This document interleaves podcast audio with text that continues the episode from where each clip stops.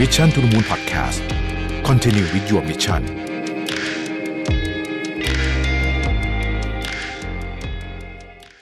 สวัสดีครับ ยินดีต้อนรับเข้าสู่ Mission to the Moon Podcast นะครับ คุณอยู่กับประวิทยานุสาหะครับ ตอนนี้น่าจะเปิดมาหลังสงกรานเลยนะฮะ แล้วก็กลับมาทำงานกัน น่าจะได้ฟังกันนะฮะ ก็อยากจะมารวบรวมเรื่องราวที่เกิดขึ้นทุกมุมโลกนะครับ แบบ ผมไม่ค่อยได้ทำ episode แบบนี้เท่าไหร่นะ แต่ว่าอยากจะรวบรวมเรื่องราวต่างๆ ที่เกิดขึ้นตอนนี้เนี่ยเป็นคล้ายๆกับว่าอัปเดตสรุปแล้วกันนะฮะว่ามันมีเรื่องอะไรบ้างที่เกิดขึ้นแล้วเกี่ยวข้องกับตัวเราอย่างไงนะครับแต่ว่าก่อนจะไปอัปเดตเรื่องราวต่างๆ ทั่วมุมโลกนี่อยากจะเล่าเรื่องที่สวิตเซอร์แลนด์ให้ฟังสักหน่อยหนึ่งนะฮะเพราะว่ามีคนถามเข้ามาใน inbox เยอะว่าเออเป็นยังไงบ้างไปเที่ยวสนุกไหมอะไรเนี่ย ก็ต้องบอกว่าเป็นอีกหนึ่งประเทศที่ผมเคยไปครั้งหนึ่งตอนเด็กมากนะฮะ เออแบบแวบๆแบบผ่านๆนะฮะคือจำอะไรไม่ได้เลยเอาเอาว่าเรียกว่าครั้งนี้เป็นการไปเที่ยวจริงๆ ครั้งแรกแล้วกันนะครับ ก็เป็นประเทศที่สวยมากนะต้องบอกว่าคือสมมติขับรถอะเราขับรถใช่ไหมหยิบกล้องมาถ่ายเหมือนเหมือนเป็นโพสการ์ดตลอดทุกที่เลยนะครับเพราะว่ามันสวยจริงๆนะฮะด้วยความที่ประเทศเขาเป็นภูเขานะมีมีลักษณะเป็นภูเขานะครับ แล้วก็ตอนที่ผมไปเนี่ยมันก็เป็นช่วงที่หิมะก็ยังค่อนข้างเยอะอยู่ในบางโซนนะครับ แล้วก็ พื้นที่สีเขียวก็มี คือมันมันเป็นซีนารีที่สวยหิมะแล้วก็หญ้าก็เขียวนะฮะหิมะก็ขาวอยู่อะไรเงี้ยนะฮะแล้วก็บ้านเรือนเนี่ยเขาก็ด้วยความที่เขาคงจะมี ผมไม่แน่ใจว่าเขามีกฎหมายในการสร้างบ้านหรือเปล่านะ แต่ว่าหน้าตาบ้านเขาก็จะมีเอกลักษณ์ของเขานะฮะ แล้วมันก็เหมือนเหมือนกัน มันก็สวยนะฮะ คือโดยรวมเนี่ยเป็นประเทศที่สวยมากมาก ๆเลยนะฮะ เป็นแบบวิวนี่คือ คือไม่ต้องไปไปที่ท่องเที่ยวนะ แบบตามข้างทางอะไรเงี้ยก็คือสวยนะครับ ถนนดีนะฮะ คนก็ มารยาทในการขับรถขับรถอะไรเนี่ยดีนะครับ ในเมืองแอบขับรถยากนิดหนึ่งกันวันแรกๆนะฮะจะมึนๆหน่อยเพราะว่าสวิสก็เหมือนยุโรปเมืองอื่นที่เป็นเมืองใหญ่นะครับ คือว่าไม่ได้เป็นผังเมืองแบบอเมริกาที่เป็นบล็อกบล็อกบล็อกเนี่ยคือบางทีแอบงงนิดนึงแล้วก็เขาไม่มีป้ายภาษาอังกฤษตลอดนะฮะเพราะฉะนั้นบางทีก็อาจจะมึนๆหน่อย แต่ว่า Google Map ก็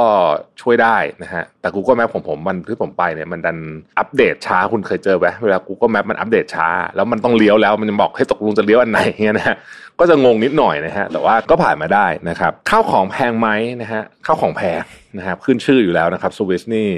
เอ่อแพงทุกอย่างนะฮะตั้งแต่โรงแรมเอ่อไปจนถึงร้านอาหารอะไรก็แพงหมด แต่ที่น่าสนใจคือว่าซูเปอร์มาร์เก็ต นะถ้าซื้อมาทำอาหารเองนะครับ คือถ้าเกิดใครอยากไปเที่ยวแล้วก็รู้สึกว่าแบบ ไม่ได้ซีเรียสมากว่าจะต้องกินร้านอาหารอร่อยตลอดหรือไม่หรือร้านอาหารแบบแบบมิชลินเนี่ยนะซื้อของในซูเปอร์มาร์เก็ตมาทำเองเนี่ย ผมว่าราคาไม่ต่างจากเมืองไทยเยอะ ที่เมืองไทยสมมติเราพูดถึงซูเปอร์มาร์เก็ตแบบกูเม่มาร์เก็ตอะไรอย่างเงี้ยนะฮะหรือว่าเซ็นทรัลฟู้ดฮอลล์อย่างเงี้ยนะราคาไม่ต่างกันเยอะ เพราะว่าที่เมืองไทยอะแพงซูเปอร์มาร์เก็ตที่เราไปอย่างนั้นมันมีอาหารนำเข้าเยอะที่นั่นเนี่ยคุณสามารถซื้อสตรอเบอรี่ซึ่งแบบคนทั่วไปก็กินมันเหมือนแบบ เหมือนชมพู่อะผมว่าคือมันแบบมันถูกมากสตรอเบอรี่หรือว่าไอเนื้อดีๆเอาไวน์อย่างเงี้ยไวน์ในซูเปอร์มาร์เก็ตที่นู่นเนี่ยขวดหนึ่งนี่ยี่สิบสามสิบสวิสฟรังก์นี่คือแพงสุดแล้วอะบางที่ผมหาได้นี่คือแพงสุดแล้ว เพราะฉะนั้นเนี่ย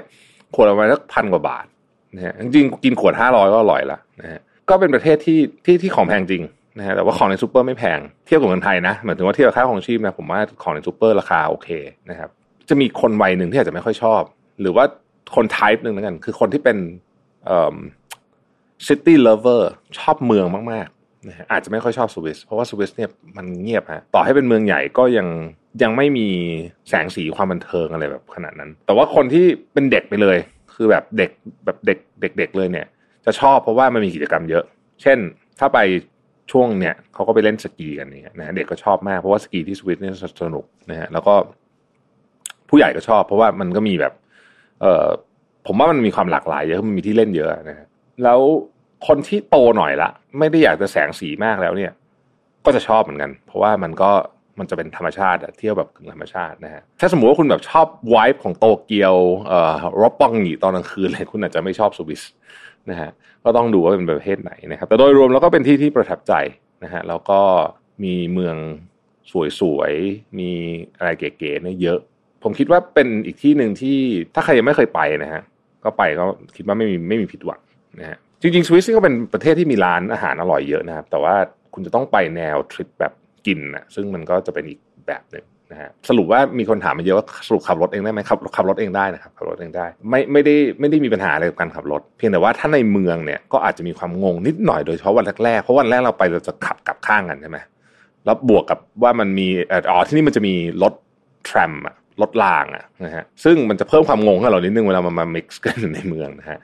แล้วก็สีเสือถ้าเกิดว่าใครขับรถมาจากอเมริกาจะงงหน่อยเพราะว่าเอ่อที่อเมริกาเนี่ยสีขาวกับสีเหลืองนั่นแบ่งชัดใช่ไหมสีขาวคือไปทางเดียวกันสีเหลืองเป็นเป็นสวนทาง แต่ที่นี่ไม่ใช่นะฮะที่นี่มันจะเป็นอีกแบบหนึ่งเพราะฉะนั้นก็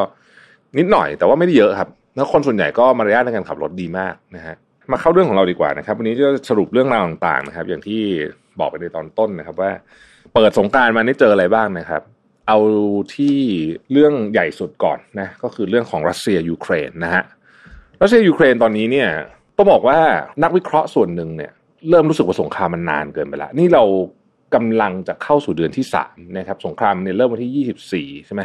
เพราะนั้นเนี่ยก็กำลังจะเข้าสู่เดือนที่สามแปลว่าลบกันมาสองเดือนล้วก็ยังไม่มีทีท่าว่าจะจะหาทางลงกันยังไงนะครับ แม้ว่าเออรัสเซียก็จะออกมาพูดว่าเออเนี่ยสงครามใกล้จบแล้วนะ ต่างๆนานา แต่ว่าเราก็ดูแล้วเนี่ยดูแล้วเนี่ยมันน่าจะไปได้ไกลกว่านี้ เหตุผลนะครับ ที่ผมพูดอย่างนี้เพราะว่าเราจะเห็นว่าตอนนี้เนี่ยพันธมิตรนาโตโดยเฉพาะสหรัฐเนี่ยนะฮะเริ่มเสริมอาวุธหนักขึ้นเรื่อยๆเข้าไปในยูเครน คือมันจะต้องมีจุดอะที่เรารู้สึกว่าเฮ้ยตอนนี้มันคือสงครามตัวแทน แล้วมันคือสงครามที่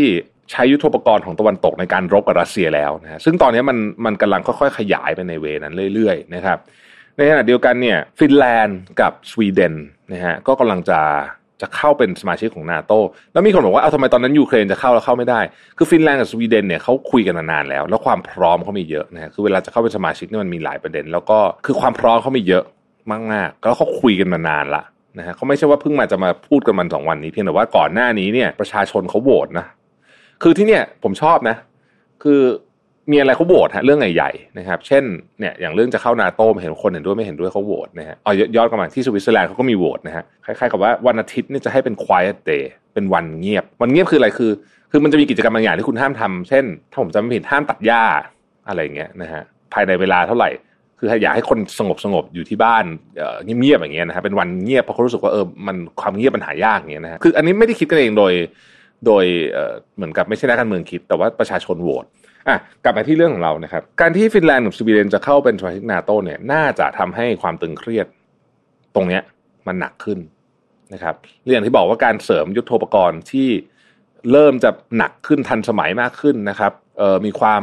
คล้ายๆกับว่าประสิทธิภาพมากขึ้นเนี่ย มันก็ยิ่งเป็นการที่จะทำให้สงครามเนี่ยน่าจะมีแนวโน้มจะยืดเยื้อสงครามเรื่องดีเทลว่าเออมันจะไปที่ภูมิภาคทางตะวันออกซะเยอะตอนนี้กับทางใต้จะต้องยึดมาริโอโพให้ได้นะฮะ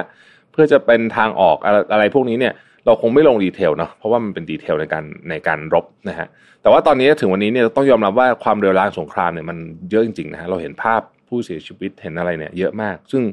เราก็หวังว่าสงครามจะจบได้โดยเร็ว ทีนี้แต่ถ้ามันไม่จบนะฮะมันไม่จบเนี่ยมันจะเกิดอะไรขึ้นนะครับ สิ่งที่มันจะเกิดขึ้นแน่นอนเลยคือหนึ่งคือเรื่องของราคาอาหารนะฮะซึ่งตอนนี้เนี่ยสำหรับผมนะผมกังวลราคาอาหารมากกว่าราคาพลังงานละราคาพลังงานเนี่ย เอ่อณขณะนี้เอาเอาว่ามันวิ่งอยู่ที่ร้อยเหรียญแล้วกันนะครับ ซึ่งเป็นตัวเลขที่ใกล้เคียงนะครับ ใกล้เคียงกับการประมาณการก่อนที่จะมีสงคราม ก่อนที่จะมีสงครามเนี่ยถ้าไปอ่านพวกเอ่อสำนักที่เขาประมาณการเศรษฐกิจต่างๆเนี่ยนะครับเขาให้ราคาเฉลี่ยของน้ำมันเนี่ยอยู่ที่ 95 เหรียญต่อบาร์เรลตอนนี้มันร้อยเหรียญซึ่งถ้ามันทรงอยู่ตรงนี้ได้นะฮะเช่นสมมุติว่าราคามันขึ้นไปเยอะเอ่ออเมริกาปล่อย reserve แต่คิดว่า reserve ปล่อยไม่ได้นะ เพราะว่าปล่อยมาเยอะละหรือมีวิธีการอะไรบางอย่าง เช่นการโอเปกผลิตเพิ่ม มันก็จะช่วยตรึงราคาไว้ให้ที่ได้ประมาณร้อยเหรียญเนี่ยอย่างที่ผมเคยบอกนะฮะผู้ผลิตน้ำมันอย่างโอเปกเนี่ยเขาไม่ได้อยากให้น้ำมันแพงเกินไปนะฮะแล้วก็ไม่ได้อยากให้มันถูกเขาอยากให้น้ำมันราคาแพงพอประมาณร้อยเหรียญเนี่ยเป็นตัวเป็นเป็นแถวแถวที่เขาอยากได้เป็นเป็น target price นะเพราะเนี่ยคิดว่าราคาน้ำมันเนี่ยนะฮะมันก็จะอยู่ประมาณนี้นะครับแก๊สหุงต้มอาจจะอาจจะไปได้อีกนะครับแต่ ราคาอาหาร ราคาอาหารเนี่ยน่าเป็นห่วงจริงนะฮะราคาอาหารน่าเป็นห่วงจริงไม่ใช่แค่เกิดจากวิกฤตยูเครนอย่างเดียวนะครับ แต่ว่าปีนี้เนี่ยองค์การอาหารโลกใช่ไหมผมผมจำตัวย่อไม่ได้เออองค์การอาหารโลกเนี่ยออกมาบอกแล้วว่า จะเป็นปีที่เรามีโอกาสจะขาดแคลนอาหารมากที่สุดนับตั้งแต่สงครามโลกครั้งที่สองก็คือเกือบแปดสิบปีแล้วนะ เนี่ยจะเป็นปีที่เราขาดมีโอกาสขาดอาหารมากที่สุดนะครับ จากสามสี่ปัจจัยด้วยกัน อันหนึ่งก็คือยูเครนรัสเซียนะฮะเพราะว่าที่นี่ผลิตอาหารเยอะสองก็คือว่าปีนี้อากาศมันแปรปรวนนะฮะเขาคาดการณ์กันว่าผลผลิตอาหารเนี่ยจะน้อย แล้วก็เรื่องสุดท้ายก็คือแน่นอนครับต้นทุน พอต้นทุนมันสูงมันมีโอกาสที่ทำให้อาหารขาดได้เพราะฉะนั้นถ้าเกิดว่าต้นทุนของอาหารมันสูง แล้วก็เกิดวิกฤตการเรื่องของอาหารเนี่ยนะครับก็ลองคิดดูนะครับว่าเออสำหรับคนทั่วๆไป ประชาชนทั่วๆไปเนี่ยค่าใช้จ่ายสูงที่สุดสองอย่าง นะครับที่เป็นชีวิตประจำวันนะฮะที่เป็นชีวิตประจำวันเนี่ย ก็คือเนี่ยแหละฮะค่าพลังงานค่าอาหารนะเป็นสัดส่วนเยอะในในกระเป๋าตังค์เขาว่างั้นนะฮะเพราะฉะนั้นเนี่ยถ้าเกิดว่าไอ้สองอันนี้มันแพงปุ๊บเนี่ย purchasing power ของกลุ่มคนตั้งแต่ระดับเอาผมว่าตั้งแต่ระดับครอบครัวชั้นชนชั้นกลางลงมาเนี่ยนะฮะจะหายไปแบบน่าใจหายแน่นอน แล้วมันจะเกิดเหมือนที่เราเห็นในศรีลังกาเหมือนที่เราเห็นในอินโดนีเซีย คนไม่พอใจ และอีกหลาย ๆ ประเทศกำลังจะตามมานะครับ คนไม่พอใจกับ ค่าครองชีพที่สูงขึ้น ซึ่งแน่นอนไม่พอใจอยู่แล้วนะฮะไม่พอใจอยู่แล้วอาหรับสปริงจำได้ไหมอาหรับสปริงเนี่ยนะฮะก็เกิดขึ้นจากเรื่องนี้นะครับ เรื่องค่าครองชีพสูงนะฮะตอนนั้นนะเป็นเป็นส่วนหนึ่งแล้วกันเป็นส่วนหนึ่งแล้วกันคือมันบวกบวกกันหลายๆเรื่อง เพราะฉะนั้นเรื่องราคาอาหารสูงเนี่ยผมจึงเป็นกังวลอย่างมาก และควรจะต้องจับตามองแน่นอนราคาอาหารสูงมันส่งผลต่อเรื่องเงินเฟ้อซึ่งเป็นอีกเรื่องหนึ่งที่เรากังวล เงินเฟ้อถามว่าแล้วเรามีอาวุธอะไรในการต่อสู้กับเงินเฟ้อบ้างนะครับอาวุธสำคัญในการต่อสู้เงินเฟ้อก็คือการขึ้นดอกเบี้ยนะฮะ แต่การขึ้นดอกเบี้ยเนี่ยมันมีข้อควรระวัง ผมพาไปที่สหรัฐอเมริกา เราก็เห็นเฟดออกมาขู่ขู่ว่าจะขึ้นดอกเบี้ยเยอะมากๆเนี่ยนะฮะแต่ผมคิดว่าเอาจริง ๆ แล้วเนี่ยเขาจะไม่ขึ้นเยอะแบบที่เขาขู่นะฮะต้องบอกงี้ก่อนว่าเวลาเฟดออกมาพูดอะไรเนี่ยไม่ได้แปลว่าเขาจะทำนะครับ หลายครั้งมันมันมันมันไม่ได้เป็นอย่างนั้นนะฮะในประวัติศาสตร์ที่ผ่านมา สิ่งที่ตอนนี้รัฐบาลและ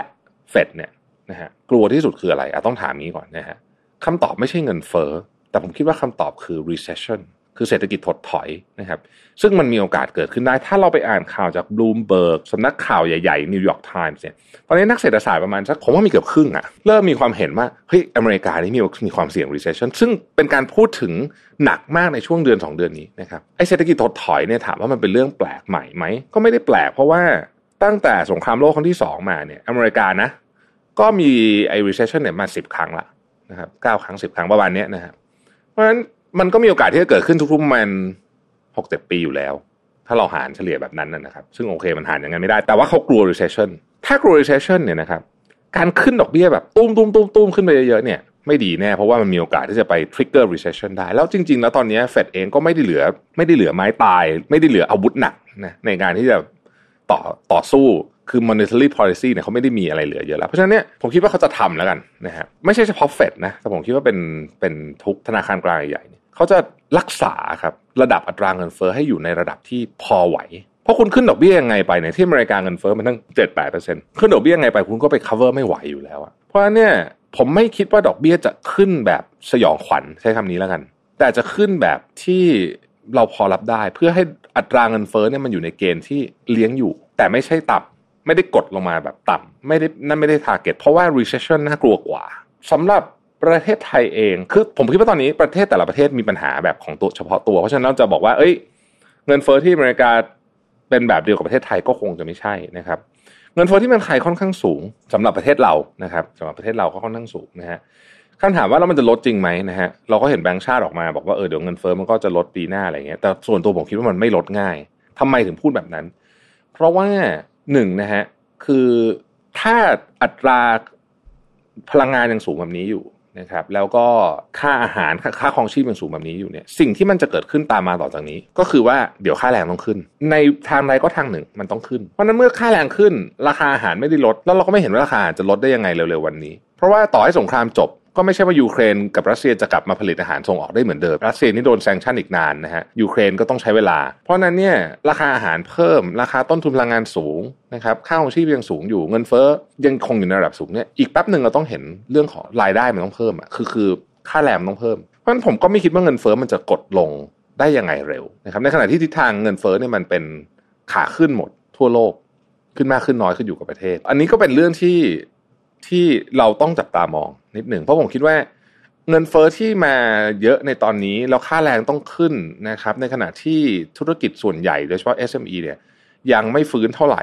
นะฮะนี่ก็ยังสูง ดอกเบี้ยก็มีแนวโน้มว่าจะขึ้นนะดอกเบี้ยก็มีแนวโน้มว่าจะขึ้นเนี่ยมันทำให้ภาระหนี้ที่มีอยู่ทั้งของภาครัฐเองทั้งของหนี้ครัวเรือนเองนะครับหนี้ของธุรกิจเองนะสามส่วนนี้เนี่ยนะซึ่งเยอะมากตอนนี้นี่เรียกว่าเป็นแบบเกือบๆจะผมว่า น่าจะมีแบบ all time high ในในในบาง sector ได้เนี่ยนะเอาอย่างนี่ครัวเรือนเนี่ยเราสูงมากจริงนะฮะแล้วก็สูงที่สุดใน emerging market ด้วยน่ากลัวนะครับ อันนี้ เพราะนั้นสามก้อนนี้เนี่ยถ้าดอกเบี้ยขึ้นนะครับภาระมันก็หนักขึ้น ความสามารถในการทำกำไรของบริษัทก็จะลดลง ถ้าถามผมมันเป็นคล้ายๆกับ perfect storm นะนะฮะเป็นพายุแบบมาสามลูกพร้อมกันนะครับ ดังนั้นสิ่งที่ควรทำตอนนี้นะฮะสำหรับคนทั่วๆไปนะ อันนี้ผมก็แนะนำไปอย่างนั้นแหละ แต่ว่า จะทำไม่ทำก็สุดแล้วแต่เนี่ยผมคิดว่าช่วงนี้นี่ควรจะประหยัดนะฮะอะไรที่ยังไม่ต้องซื้อโดยเฉพาะของใหญ่เนี่ยข้ามไปก่อนเลยนะครับแล้วก็หาความสุขกับเรื่องเล็กๆน้อยๆนะฮะเนี่ยอะผมยกตัวอย่างนะฮะเนี่ยตอนเนี้ยผมก็อยากอยากอยากซื้อของนะฮะอยากซื้อของแต่ว่ามันแหมมันก็ไม่อยู่ในช่วงเวลามันไม่ควรจะซื้อใช่ไหมก็เลยเปลี่ยนเป้าหมายใหม่บอกว่าตอนนี้เนี่ยแทนที่จะซื้อของเราลองมาปั้นหุ่นตอนนี้จะใช้คำว่า ฟิตหุ่นให้มันแบบน้ำหนักลดเยอะๆ แล้วก็หุ่นดีขึ้นเยอะๆเนี่ยถ้าเราทำสำเร็จมันก็เหมือนได้ของยิ่งกว่าได้ของใหม่นะฮะนี้ได้สุขภาพด้วย ก็เป็นวิธีการตั้งเป้าหมายหนึ่งว่าไม่ไม่ไม่เปลืองเงิน ลองดูก็ได้นะ ผมควรใช้วิธีนี้อยู่นะฮะเพราะว่าบางทีเราก็อยากได้ของนู่นของนี่ใช่ไหมเราก็ลองดูลองวิธีนี้ดูนะฮะลองเปลี่ยนเป็นเป้าหมายอะไรที่มันที่มันยากเหมือนกันแต่ว่าไม่ต้องไม่ต้องไม่ต้องใช้เงินเยอะดูก็ได้นะครับตัดกลับมาที่ประเทศไทยสักนิดหนึ่งนะครับ ประเทศไทยก็มีเรื่องราวที่น่าสนใจเยอะนะฮะในช่วงสงกรานที่ผ่านมานะครับ ผมขออนุญาตพูดถึงเคสใหญ่นะฮะเป็นเคสของอดีตรองหัวหน้าพัก เคสที่น่าสนใจในหลายมุม มุมที่หนึ่งก็คือว่าเคสแบบนี้ในต่างประเทศเนี่ยนะฮะมีให้เห็นเยอะนะครับ แล้วก็ต้องใช้คำว่าเป็นเรื่องราวใหญ่โตนะครับเจฟฟรีย์เอปสตีนนะครับหรือว่า Me Too ย้อนกลับไปตอนปีนู่น 2006-2007 นะฮะหรือในกรณีของเจ้าฟ้าชายแอนดรูซึ่งเกี่ยวข้องกับ กรณีของเจฟฟรีย์เอปสตีนก็คือก็คือมีรูปถ่ายไปปาร์ตี้กันเนี่ยนะฮะแล้วก็ตอนหลังควีนเอลิซาเบธก็มาบอกว่าต้องเหมือนกับให้เจ้าฟ้าชายแอนดรูเนี่ยหยุดการปฏิบัติภารกิจในนามราชวงศ์นะฮะแล้วก็ไปต่อสู้คดีเองอะไรประมาณนี้นะฮะก็เป็นเรื่องใหญ่นะเจฟฟรีย์เอปสตีนก็ผมผมเล่าเร็วๆนะฮะกรณีของเอฟสตีนเนี่ยเป็นกรณีของการทำอนาจารเด็กนะฮะล่วงละเมิดเด็กนะครับเด็กอายุต่ำกว่าสิบแปดนะฮะแล้วก็มีเป็นเป็นซีเรียลอะคือเยอะมากๆเลยนะฮะแล้วก็เป็นเนี่ยการใช้เงินใช้อะไรมาหลอกล่อเนี่ยนะฮะ เอ่อแต่ประเด็นก็คือว่าเขาเนี่ยเขาเขาเป็นมหาเศรษฐีนะฮะมีเกาะส่วนตัวมีถ่ายรูปกับประธานไปดีเลยแบบอย่างเงี้ยนะฮะแล้วก็ตอนที่ถูกจับเนี่ยนะฮะผูกคอตายใน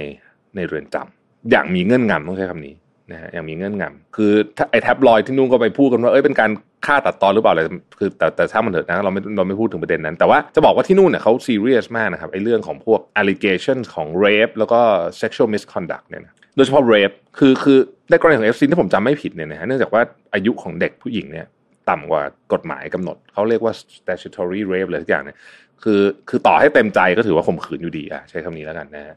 เพราะฉะนั้นเรื่องเรื่องเรื่อง rape เป็นเรื่องใหญ่กับตัดกลับมาที่นี่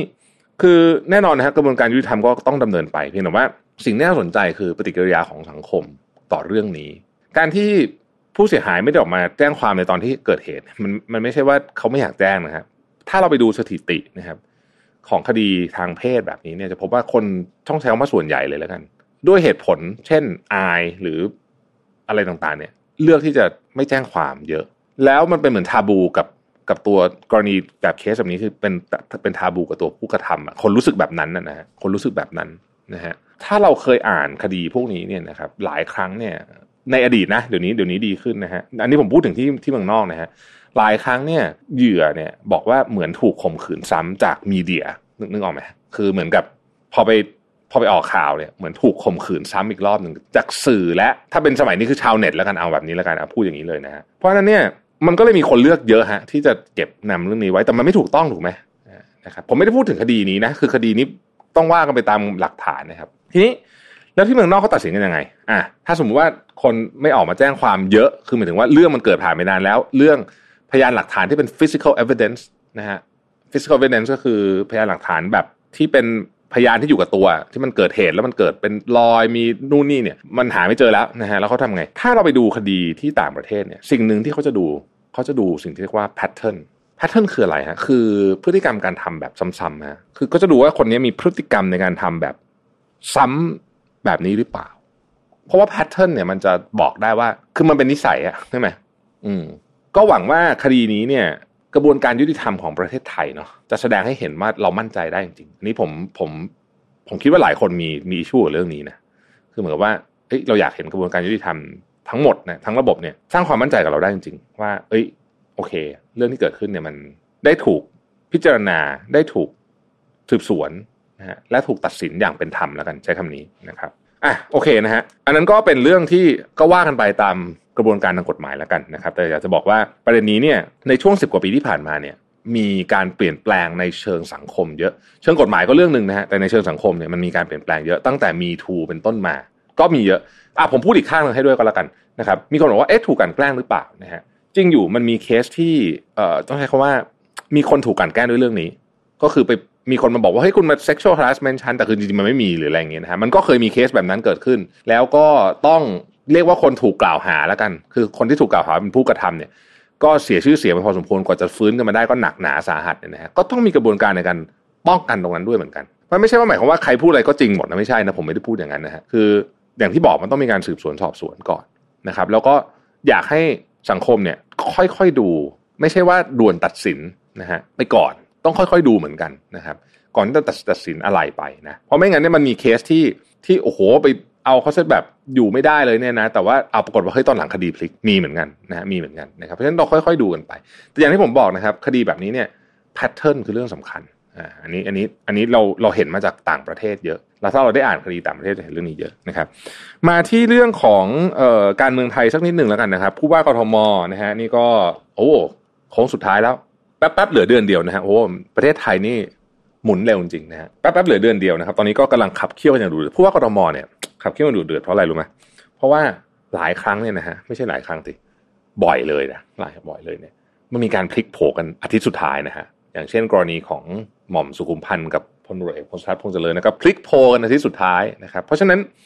จึงเป็นเรื่องที่ต้องติดตาม ตอนนี้ที่น่าสนใจก็คือว่าคนที่กลายเป็นคู่แข่งจริง นะของของคุณชัดชาติเนี่ย น่าจะเป็นคุณอัศวินฮะตอนเนี้ยนะฮะคือคุณอัศวินเนี่ยหลายคนอาจจะแบบไม่ได้คิดถึงเขาว่าจะมาเป็นคู่แข่งคุณชัดชาติขนาดนั้น แต่อย่าลืมนะฮะคุณอัศวินเนี่ยเป็นผู้ว่ามาห้าปีกว่า การเลือกตั้งผู้ว่าเนี่ยมันไม่ใช่ว่าเป็นเรื่องของอยากได้ใครกระแสอย่างเดียวนะมันมีเรื่องของฐานเสียงด้วยนะครับฐานเสียงในพื้นที่อะซึ่งอันเนี้ยคุณอัศวินได้เปรียบอยู่แล้วถูกถูกไหมเพราะว่าเขาทำมันหลายปีนะครับ ดังนั้นเนี่ยผมผมจึงคิดว่าอันเนี้ยยัง ไม่สามารถฟันธงได้สัทีเดียวนะครับ ไม่สามารถฟันธงได้สัทีเดียว สิ่งที่ผมคิดว่าจะทำให้การเลือกตั้งครั้งนี้น่าสนใจ คือจำนวนผู้ออกไปใช้สิทธิ์ ยังมีความเชื่อว่าครั้งนี้จะมีผู้ออกไปใช้สิทธิ์เนี่ยมากเป็นประวัติการณ์นะสำหรับการเลือกตั้งท้องถิ่นนะครับผมเชื่ออย่างนั้นนะครับเพราะว่ามันเป็นช่วงเวลาที่เออคนอยากเลือกตั้งใช้คำนี้แล้วนะนะฮะ ไปดูเรื่องอื่นๆบ้างนะครับ ที่น่าจะเกี่ยวข้องกับเรานะครับ ความตึงเครียดของระดับโลกเนี่ยมันไม่จบแค่ที่ยูเครนกับรัสเซียนะตอนนี้นะฮะจีนกับสหรัฐเองก็มีเรื่อง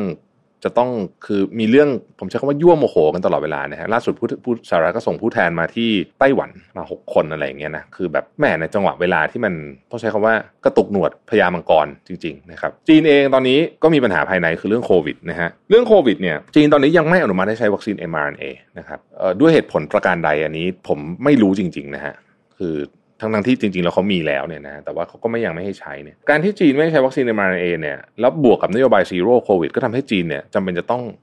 ปิดเมืองนะครับ อย่างเซี่ยงไฮ้เนี่ยนะฮะปิดจน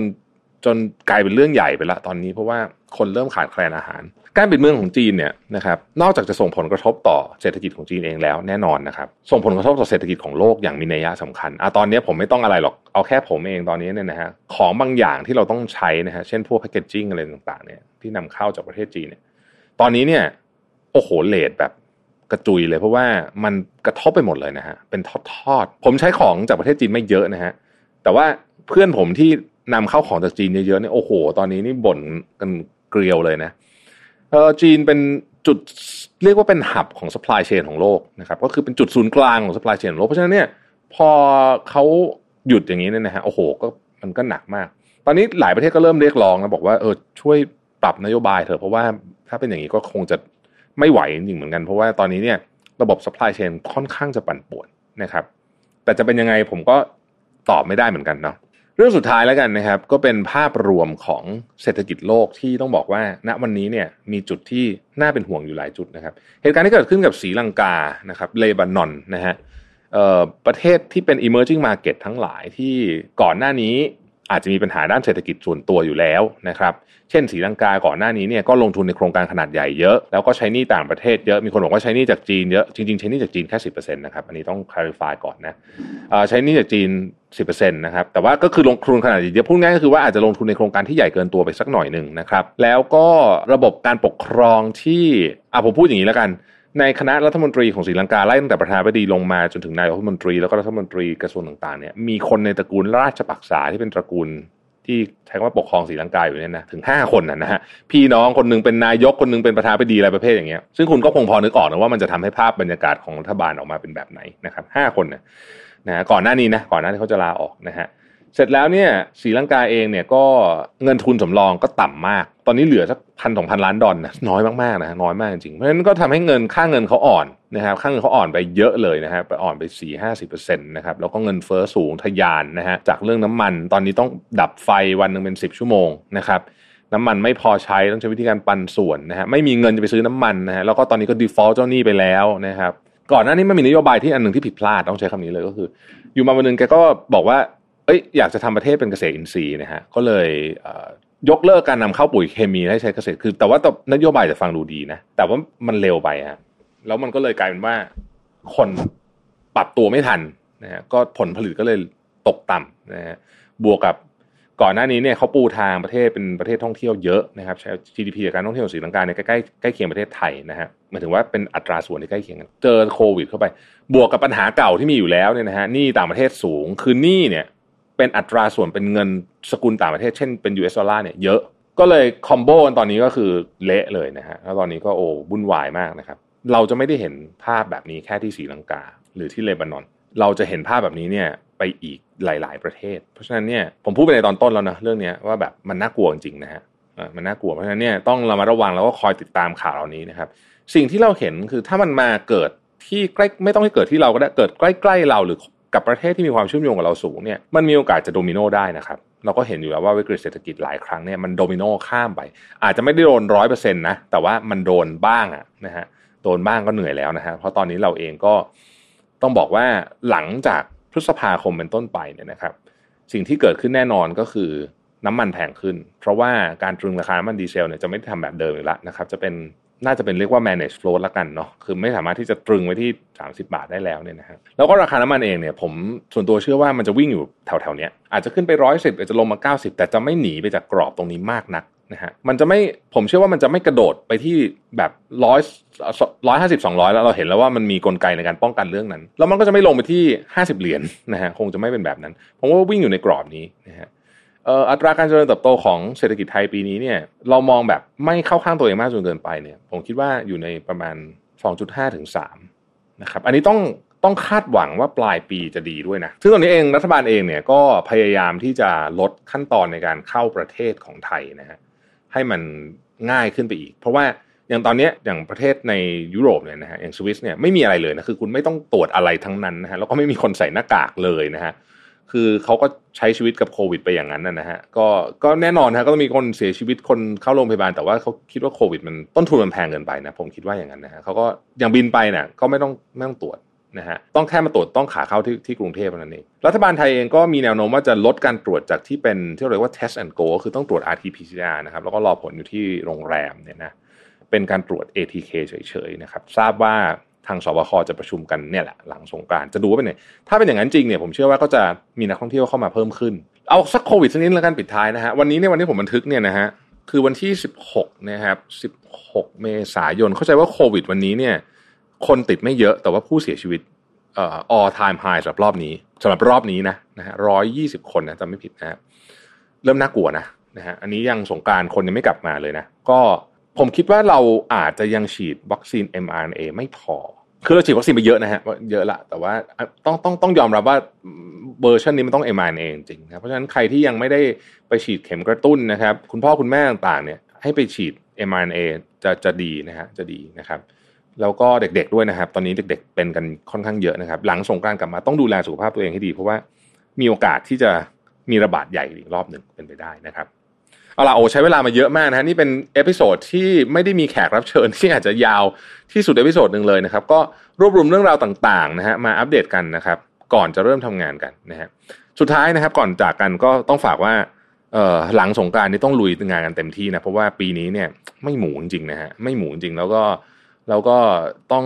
โอ้โหผมว่าต้องปรับกลยุทธ์อะไรกันอีกเยอะนะครับพักผ่อนมาเต็มที่แล้วนะฮะหลังสงการเราลุยกันนะครับ แล้วก็เป็นกำลังใจให้ทุกคนนะครับ ขอให้ สุขภาพแข็งแรงนะครับ ขอให้ไม่ติดโควิดนะฮะถ้ายังไม่ติดไปก่อนเนี่ยนะครับ แล้วก็ขอให้ manage เรื่องของการงานการเงินได้เป็นอย่างดีนะครับแล้วพบกันใหม่พรุ่งนี้นะครับ สวัสดีครับ Mission to the Moon Podcast Continue with your mission